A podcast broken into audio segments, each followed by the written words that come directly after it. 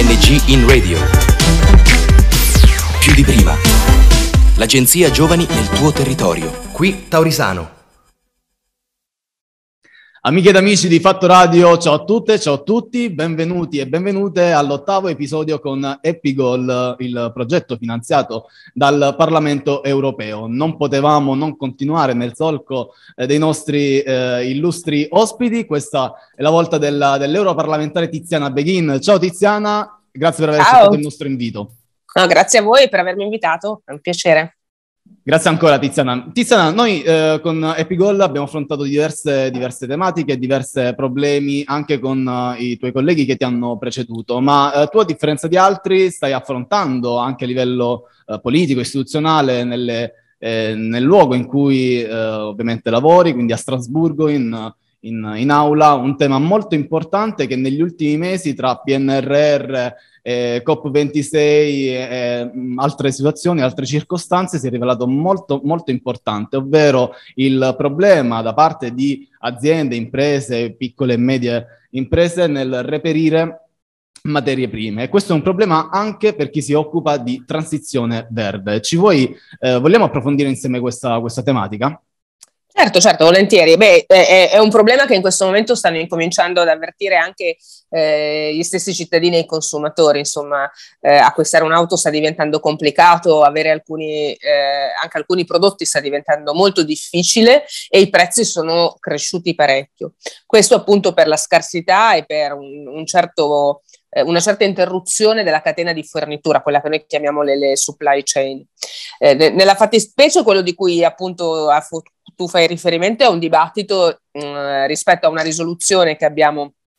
appunto votato nella scorsa plenaria sulla, eh, che, che, per molti punti era anche eh, condivisibile ma sulla quale noi poi ci siamo astenuti, spiegherò il perché, rispetto appunto oh, queste 30 materie prime che sono state identificate dall'Unione Europea come critiche, critiche perché eh, sono molto importanti per lo sviluppo dell'economia dell'industria europea, eh, però dall'altro lato sono associate ad un rischio di fornitura, i cui effetti già stiamo vedendo in questo momento. Noi siamo molto legati all'importanza importazione anche di semilavorati che arrivano dall'estero, che hanno poi trovato uno stop causa Covid o un aumento ingiustificato dei prezzi per altre questioni che sono anche magari favorite da una sorta di concentrazione di potere, da una sorta di, corte- di cartello da parte del, del, delle, degli armatori, eh, dei, dei, dieci armatori più importanti a livello mondiale che hanno aumentato molto i noli. Eh, però dall'altro lato c'è proprio la, la questione anche legata al, alla scarsità di, di, queste, di queste materie prime che sono importanti, sono terre rare, sono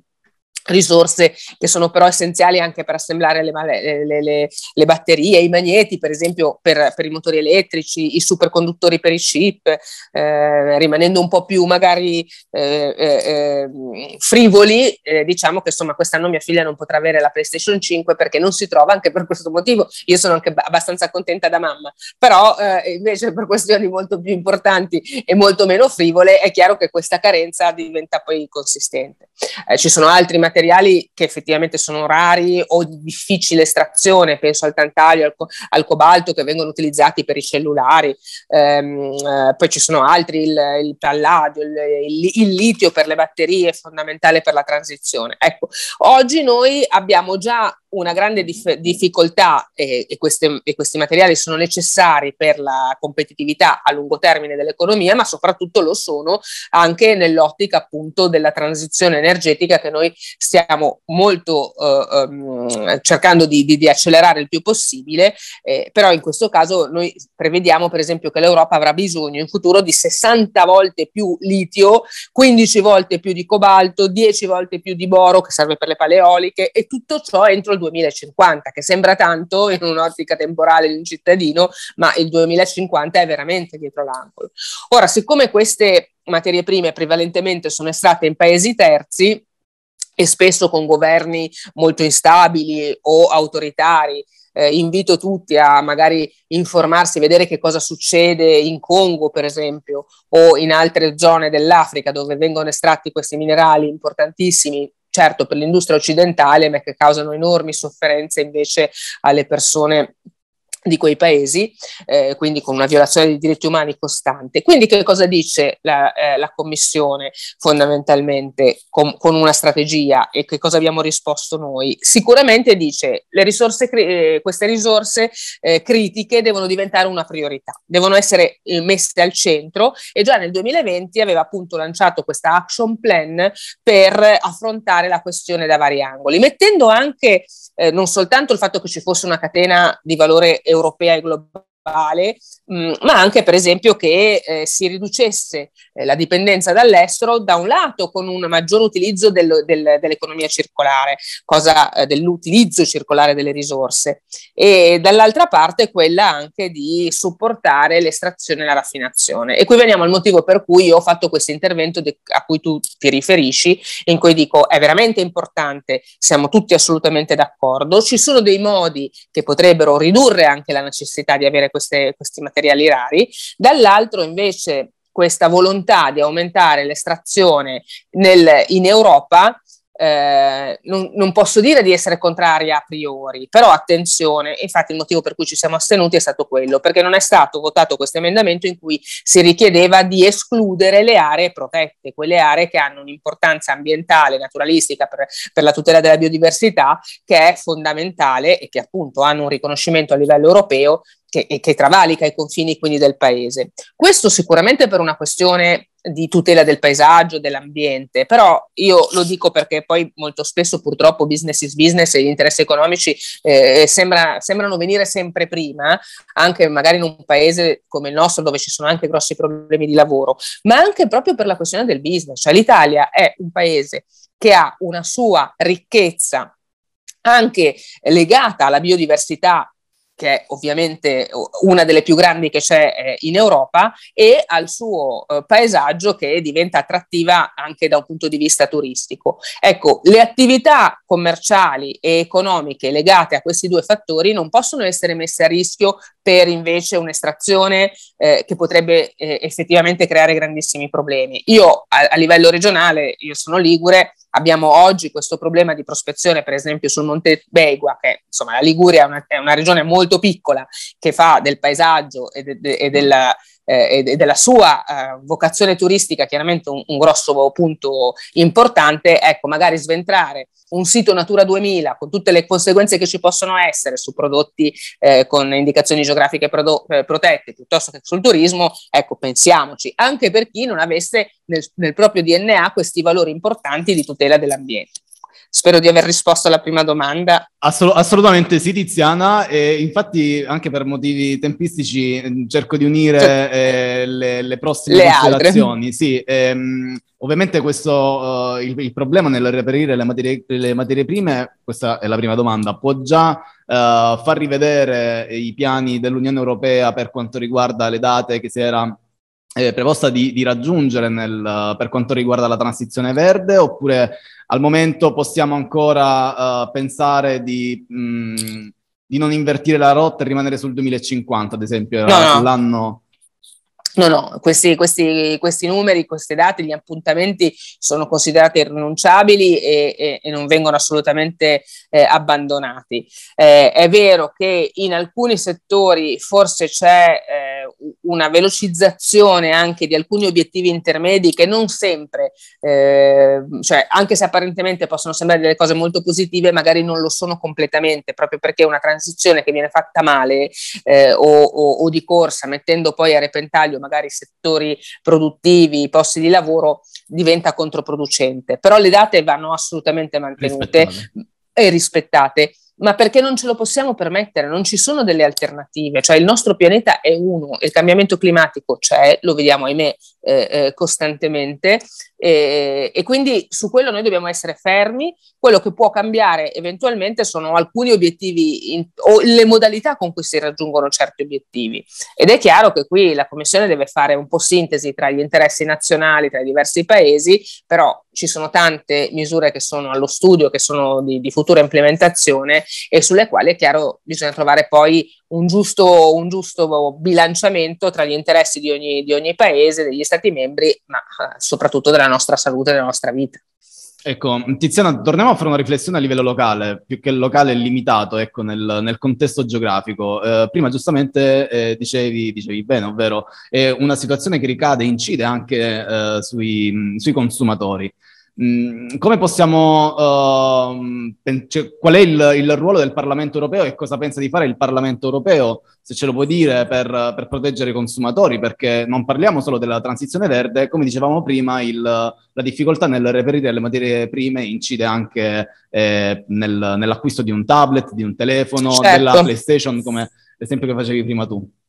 No, allora sicuramente noi mh, stiamo lavorando e questo era il tema della nostra risoluzione che appunto dicevo in larga parte era assolutamente condivisibile perché eh, eh, poi cercava di promuovere anche alcuni virtuosismi che sono eh, abbastanza facilmente realizzabili, immagino a ridurre lo stock di eh, rifiuti elettronici, incentivare il riutilizzo di, eh, di prodotti ehm, e chiaramente preparare anche stock nazionali e, ed europei per, questi, per, questi, per queste materie per far fronte poi ai periodi in cui invece ci possono essere degli innalzamenti o delle carenze eh, e, e quindi si può fare molto a livello europeo.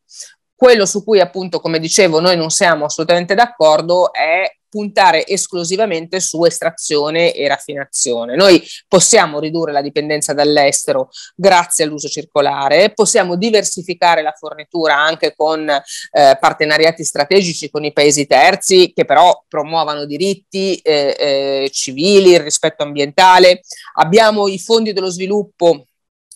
eh, del, per, per, la politica appunto di vicinato che possono anche stimolare investimenti in paesi terzi. Quindi abbiamo la possibilità come Unione Europea di andare a intervenire su questa catena e farlo tra l'altro anche eh, eh, promuovendo oh, certi diversi stili. Noi insomma siamo un po' arroganti eh, come Unione Europea, io lo dico spesso, cioè questa cosa qui che noi dobbiamo esportare all'estero eh, eh, il, il nostro, le, i nostri valori, il nostro modo, che sono sicuramente corretti, magari ogni tanto sarebbe bene fare anche un po' di autocritica, vedere anche a casa nostra quando le cose non vanno bene, però assicuro che eh, nel, nella misura in cui noi evitiamo che anche all'estero vengano compiuti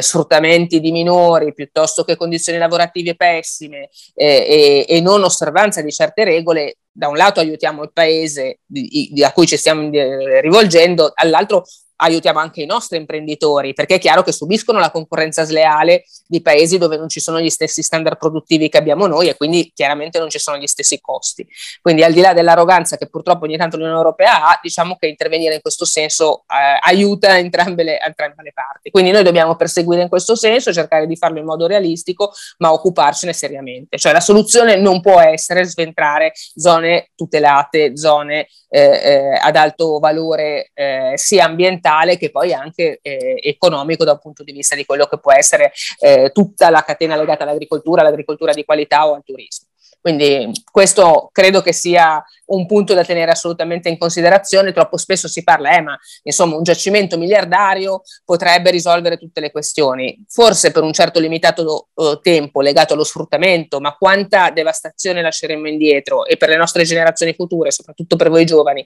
qual è il paese che vi lasciamo in eredità? Insomma, bisogna essere un pochino più lungimiranti e vedere oltre un, un, un tempo, un orizzonte temporale così, così limitato. Ecco, Tiziana, mi ha anticipato perché la prossima riflessione mh, era proprio incentrata sui giovani. Eh, tu sei ligure, tra l'altro è un incarico che ti, ti permette di conoscere tantissime realtà, tante, tantissime persone, quindi hai modo di girare un po' per l'Italia, per, per l'Europa. Eh. Noi siamo uh, in Puglia, in provincia di Lecce, a Taurisano, tra l'altro in un bene confiscato alla mafia. Quindi ti, chied- ti chiederei in questo momento di fare una, una, riflessione, anzi più che riflessione, una domanda. Come vedi tu la partecipazione dei giovani nelle, nelle scelte eh, dell'Unione dell'Unione Europea. E sono, pensi possano essere, anzi siano, eh, persone attive al processo di cambiamento oppure attratti, dipende dal, dal tema?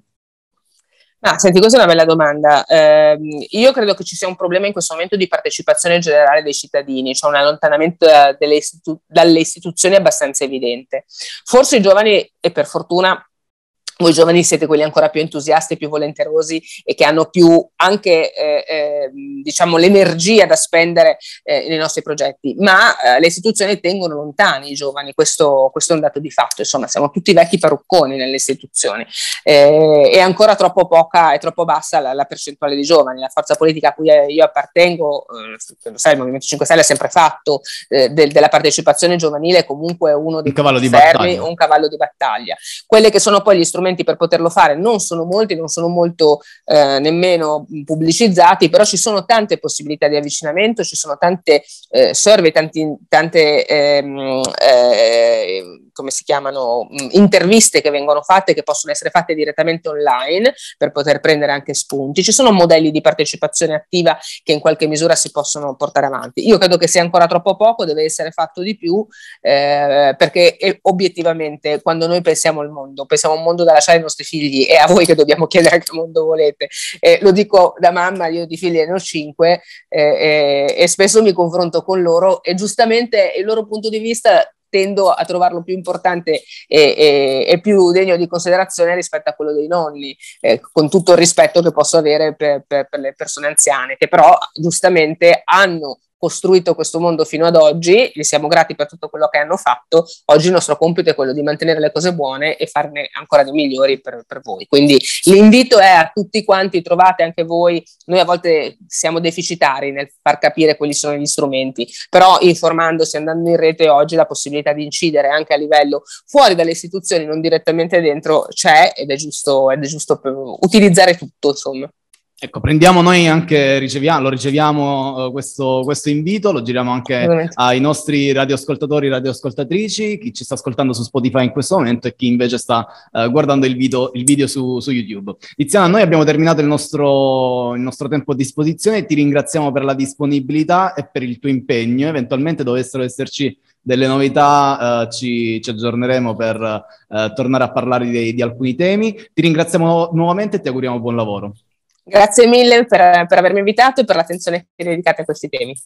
A Tiziano un saluto dal Salento e un, un, arrivederci a tutti voi. Mi raccomando, rimanete eh, sintonizzati su Fatto Radio, continuate a guardare e ad ascoltare i nostri podcast perché prossimamente ci saranno delle belle novità. Grazie e ciao a tutte e a tutti.